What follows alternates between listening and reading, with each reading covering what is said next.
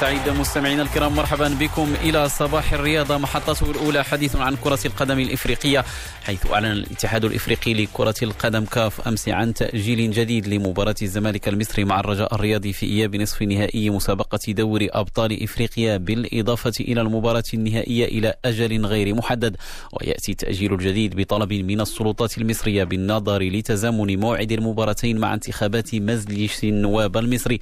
وتعد هذه المرة الثانية التي يتم فيها تأجيل لقاء نصف النهائي حيث سبق وأن تم تأجيله الأسبوع الماضي حينما كان مقررا إقامته في الرابع والعشرين من أكتوبر فتم تأجيله بسبب إصابات كورونا بين لاعبي فريق الرجاء. وحدد تاريخ الفاتح من نوفمبر موعدا لذلك بخصوص المباراة النهائية. أوضح الكاف أنه تم تأجيل الموعد السابق المقرر في السادس من نوفمبر في مصر بناء على طلب السلطات المصرية. وسيتم التباحث حول أفضل موعد ممكن يضيف بلاغ الكاف وفقا للتقويم ولأصحاب المصالح المشتركة بالبطولة.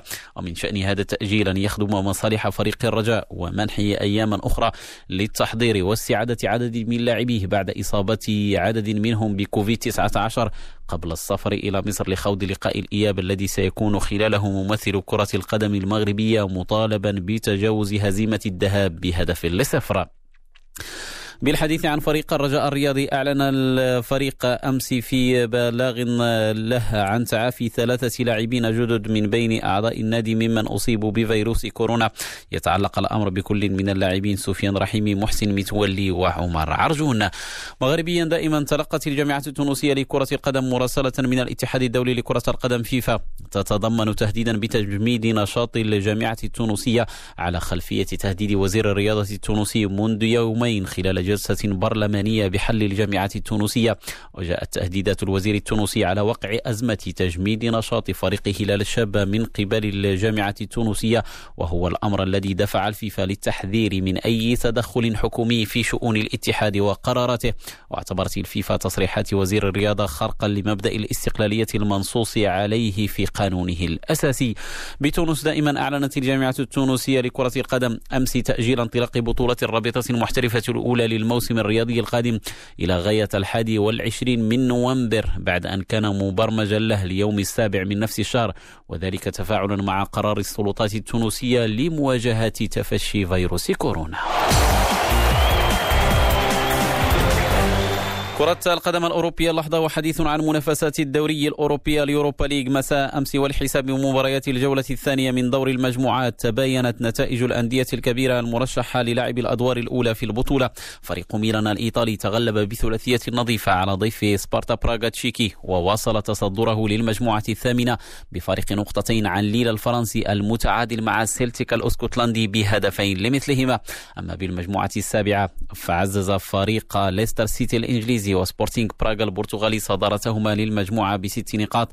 ليستر تغلب على مضيف أيك أثينا بهدفين لواحد وبالنتيجة ذاتها فاز سبورتينغ براغا على مضيفه زورويا الأوكراني. أما أرسنال الإنجليزي فواصل من جهته بدايته الموفقة وتغلب على دوندالكا الإيرلندي بثلاثية نظيفة متصدرا للمجموعة الثانية بست نقاط. هذا وتلقى توتنهام الإنجليزي هزيمة مفاجئة في المجموعة العاشرة. جاءت أمام مضيف أنترويب البلجيكي بهدف لصفر. بفرنسا ذكرت تقارير صحفية أن المهاجم الدولي البرازيلي نيمار دا سيلفا سيغيب عن المباريات الثلاثة المقبلة لفريقه باريس سان جيرمان بسبب الإصابة التي تعرض لها أول أمس في المباراة ضد المضيف بشك شهير التركي برسم الجولة الثانية من دور المجموعات لمسابقة دوري أبطال أوروبا.